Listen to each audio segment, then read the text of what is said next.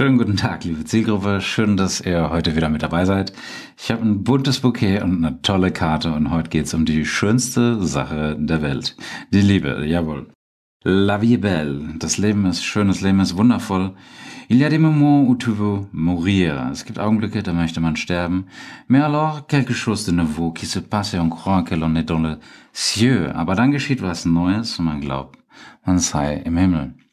Das hat niemand Geringeres gesagt als Edith Piaf. Und nun, wenn du jetzt gerade eine neue Partnerin, einen neuen Partner hast, dann fühlst du dich im Himmel und dann geht's los und dann geht's los.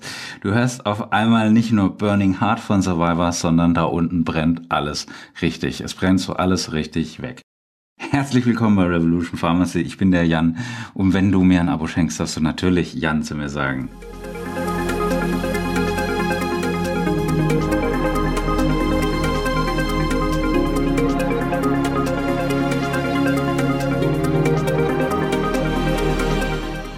Also, die Liebe, L'amour, Honeymoon Cystitis. Ja, Sex führt oft, leider viel zu oft zur Blasenentzündung. Und wie und warum das passiert und was du dagegen machen kannst, auch wenn es zu spät ist oder natürlich eben auch vorbeugen, das erfährst du in den nächsten 10 bis 15 Minuten. Und viele äh, Frauen, die kennen das Sex und dann die Blasenentzündung und Warum diese Honeymoon-Cystitis dann so gnadenlos zuschlägt, was dann am besten hilft. Tja, ähm, dann besser Je ne regrette rien, also Sex ohne Reue ist natürlich viel besser.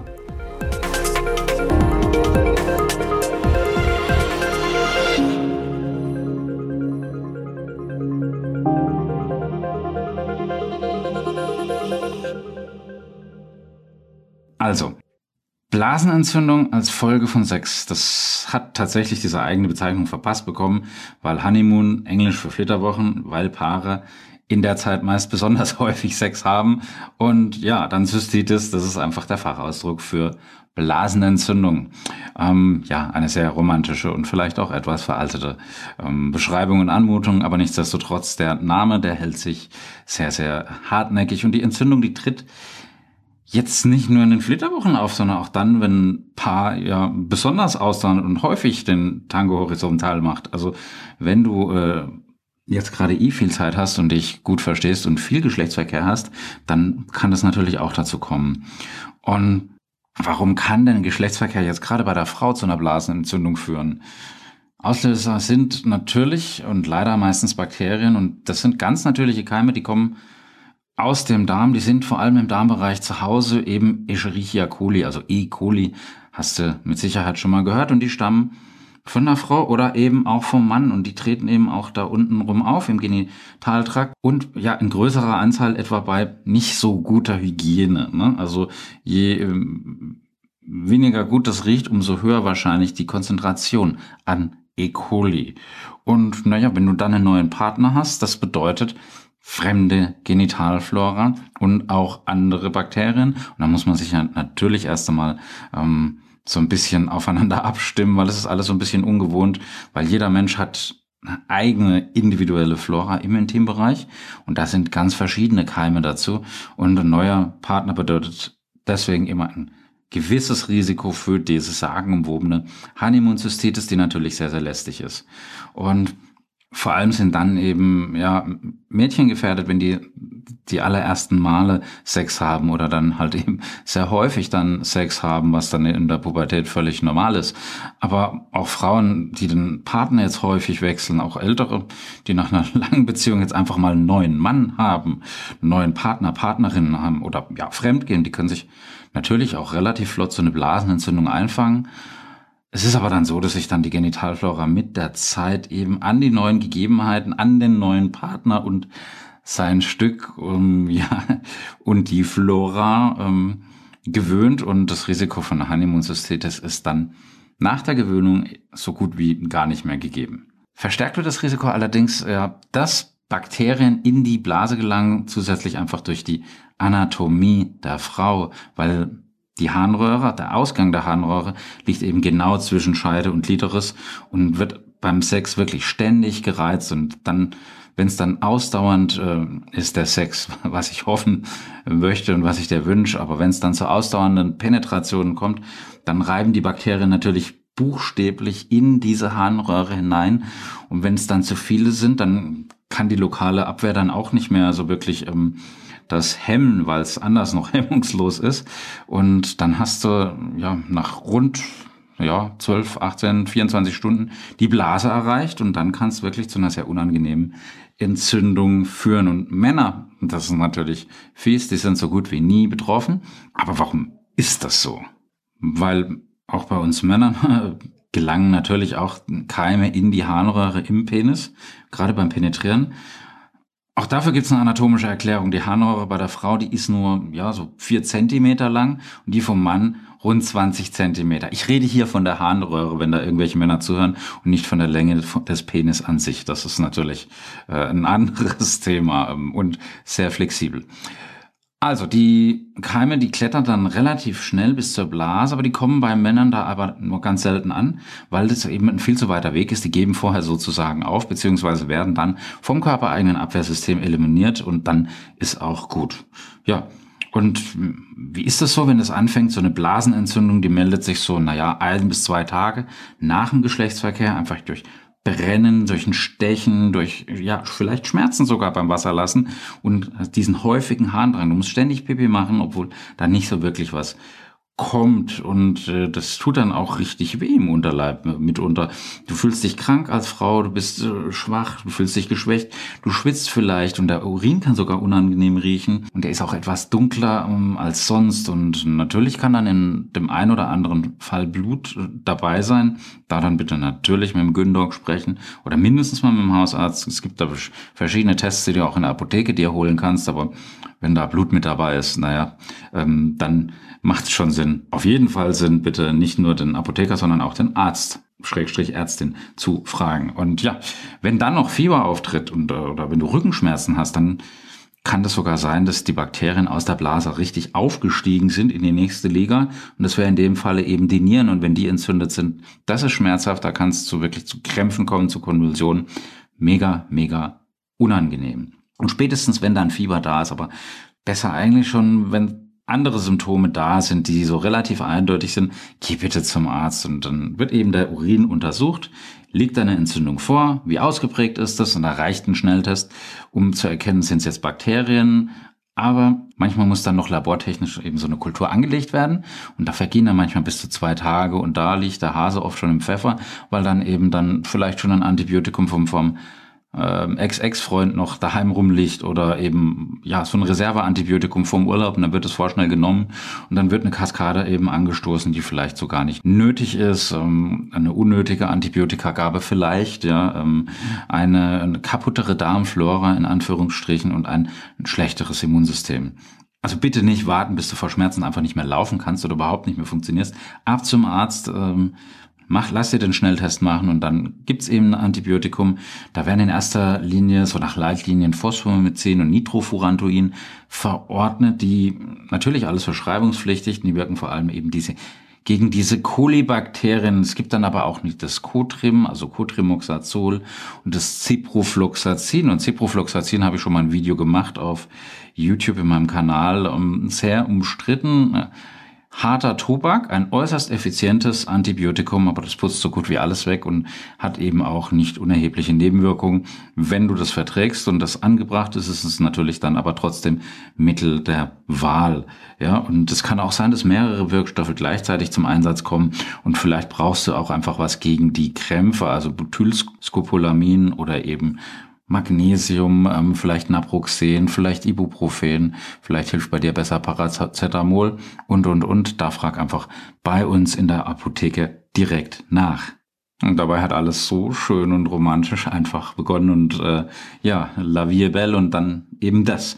Und ja, Manchmal gibt es auch so Medikamente, die werden als Einmalbehandlung angeboten oder für drei Tage oder als Fünftagestherapie äußerst effizient. Bitte halte ich da ganz streng an die Anweisung vom Arzt. Hör dem Apothekenteam auch nochmal zu, weil sonst ist es im besten Fall vielleicht wirkungslos oder im schlimmsten Fall kommt es dann zu einer Resistenz. Was bedeutet das? Das bedeutet einfach, dass die Bakterien immun werden, dass die Bakterien immun werden gegen dieses Antibiotikum, das du jetzt eben genommen hast und die Honeymoon-Cystitis kommt zurück, dann kommst du nochmal ein Antibiotikum vielleicht und nochmal, wenn es richtig blöd läuft und dann ähm, wird das Ganze eventuell chronisch, ja, und dann schaut's schlecht aus, sowohl mit deiner Vaginalflora, auch mit deiner Darmflora und natürlich dann auch mit deinem Immunsystem.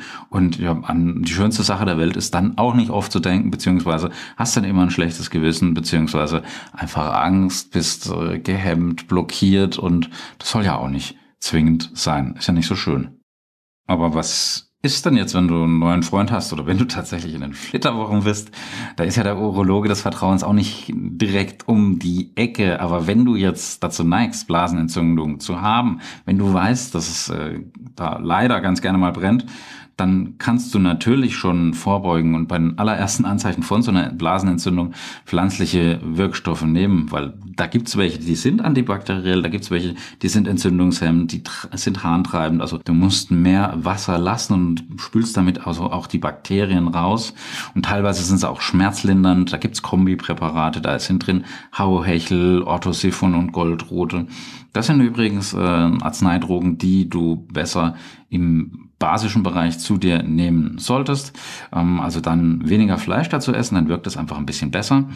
Und ja, die sind auch tatsächlich auch zur Behandlung offiziell bei der Blasenentzündung zugelassen und die kriegst du natürlich auch äh, freiverkäuflich in der Apotheke. Hier rate ich dir, wenn du das dann nimmst und es ernst meinst da, da spürst du dann wirklich mal den Unterschied zwischen einer richtigen Teedroge aus der Apotheke oder eben vom Discounter, äh, gerade dann, äh, wenn du das öfters hast. Und es gibt natürlich auch Tabletten, da gibt es das dann in Form von Extrakten und das ist eine richtig gute Empfehlung, gerade für die Reiseapotheke oder wenn das einfach immer öfter mal auftritt oder du dich gerade austobst. Ja? Nach so einem Antibiotikum bitte immer an eine Symbioselenkung denken. Auch hier habe ich schon die ein oder andere Podcast-Folge und das ein oder andere YouTube-Video dazu gemacht. Also Darmflora wieder aufbauen, damit eben auch dein Immunsystem funktioniert und auch die Vaginalflora ähm, aufbauen. Und ich habe hier eine ziemlich oft gehörte Podcast-Folge zum Thema Intimhygiene steht nachher auch noch in den Show Notes. Da gibt's äh, Rosmarin, ähm, Liebstöckel, Thymian, da gibt's ähm, Manose, das äh, angeblich Bakterien ummantelt und das wirkt tatsächlich ganz gut. Xyloglucan, egal wo du im Netz schaust, egal in welcher Frauenzeitschrift du ähm, rumblätterst, von Propolis ist die Rede, von Hibiskus, komm in die Apotheke vor Ort, lass dich beraten. Du kannst den Hahn ansäuern, es gibt Cranberry, und viel, viel, viel, viel mehr. Was natürlich wichtig ist, ordentlich trinken. Ordentlich trinken, um einfach die Bakterien rauszuschwemmen. Ähm, bei dem ein oder anderen Antibiotikum mal kurzfristig weniger trinken für ein, zwei Stunden, aber das kriegst du auch in der Apotheke erzählt. Und dann abends ein Fußbad empfehle ich dir. Die Chinesen wissen sie schon lange, das ist äh, so aus der chinesischen Medizin adaptiert. Füße und Niere haben immer die gleiche Temperatur. Will heißen, beginn mal so ein Fußbad abends, so Tagesschau oder später, wenn du eben auf der Couch sitzt äh, mit Körpertemperatur. Vielleicht machst du noch so ein bisschen ähm, äh, Natron oder so ein Basenpräparat rein, weil dann die Füße sehr schön weich werden. Und ähm, was machst du damit? Du erhöhst langsam ganz langsam und sanft die Temperatur deiner Nieren, was äußerst angenehm ist. Ähm, und du hast einen Wasserkocher neben dran stehen. Hier bitte aber aufpassen, dass da nichts umkippt und dass du safe bist, dass da nichts passiert, dass da kein Unfall passiert und es nicht zu Verbrühung oder Verbrennung führt.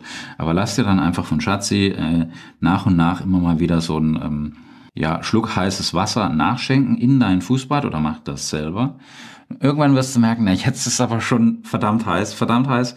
Ähm, dann vorsichtig aufstehen, Füße abtupfen, abtrocknen, die äh, Häkeln oder die Stricksocken anziehen, nimmst noch vielleicht noch ein Handtuch mit ins Bett, machst vorher nochmal Pipi, dann gehst du ins Bett, du wirst eh schon geschafft sein, du wirst ein bisschen schwitzen, du wirst nachts intensiver schwitzen als sonst.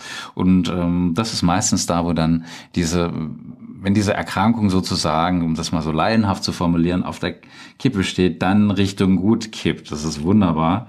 Ähm, macht es auf jeden Fall. Danach, wenn du irgendeins von diesen Phytopharmaka genommen hast. Ja, ähm, ich will jetzt hier keine Werbung für irgendein einziges Präparat machen, aber dann rate ich dir einfach Lactobacillen und Akazienfasern zu nehmen, also Prä- und Probiotika, damit einfach so eine Honeymoon-Cystitis ja einfach viel weniger vorkommt, dass du eine gute Darmflora hast, dass dein Immunsystem funktioniert und du einfach dich auf die schönen Sachen, du weißt schon, la vie belle, konzentrieren kannst. Angst vor Sex sollst du wegen einer Honeymoon-Cystitis nicht unbedingt haben, aber du hast ja auf der einen Seite Seite die Tatsache, dass sich die Genitalflora an das noch fremde Keimprofil des Mannes an sein bestes Stück, wie auch immer es beschaffen sein mag, gewöhnt. Und dann habt ihr hoffentlich noch mehr Spaß miteinander. Und gleichzeitig gibt es einfach noch eine Reihe von Maßnahmen, um hier vorzubeugen. Also vorher Intimbereich waschen, nach dem Geschlechtsverkehr mit warmem Wasser, bitte keine Seife, auch das habe ich in vielen Podcast-Folgen schon besprochen, und speziell für diesen Bereich entwickelte Waschlotionen verwenden. Und auch für einen Mann, für mich, für euch Jungs, für uns Jungs sollte dieser Ratschlag gelten, auch beim Waschen, ja, vorsichtig die Vorhaut zurückschieben, falls vorhanden, und dann darunter sanft reinigen und reinigen an sich äh, macht es Sinn, meine Herren. Benutzen Gleitmittel, macht einfach mehr Spaß. Tragt das Gel Form 6 äh, einfach im Bereich der Harnröhrenöffnung auf. Das verschließt diese Eintrittspforte der Bakterien so ein bisschen ein und die Keime, die können nicht mehr ganz so leicht bis zur Blase wandern. Es ist kein Scherz, du klebst das ja nicht komplett zu, aber du hast dann sozusagen so einen leichten mechanischen Schutz und ähm, es ist alles etwas noch flutschiger, geschmeidiger und schöner. Und falls du ähm, Analverkehr haben möchtest, bitte nicht gleich im Anschluss daran vaginal äh, penetrieren oder penetrieren lassen. Klar, will ich dir nicht vorschreiben, aber rein medizinisch jetzt einfach, weil sonst gelangen einfach die Darmbakterien mit dem Penis oder dem Treu, mit dem Spielzeug, mit den Fingern oder was weiß ich was in den vorderen Intimbereich und die können dann einfach in die Harnröhre gelangen und da sollen die bitte nicht hin. Also erst vaginal und vielleicht danach anal oder einfach zwischendrin ein neues Kondom benutzen. Also kann ja genauso schön sein und dann, nachdem du fertig bist und äh, den Koitus hattest, also nachdem das Ding dann draußen ist, schnell aufs Klo. Ich weiß, es ist nicht so romantisch. Einfach mal nochmal kurz Pipi machen, dann spült der Urin einfach die eingedrungenen Bakterien wieder raus und dann ist gut und dann, dann kannst du weitermachen und immer noch romantisch ähm, dir die Sterne und den Mond am Himmel angucken. Und wenn du gerade mal nicht bei der schönsten Sache auf der Welt bist, dann würde ich mich freuen, wenn du den Podcast weiterempfehlst und damit all deine Freundinnen und Freunde nicht unbedingt nur Ring of Fire hören wollen, sondern eher was Romantisches. La vie belle. Das Leben ist schön. Am anderen Ende war der Jan. Bleib gesund, zieht die Mundwinkel nach oben. Love, Peace. Bye.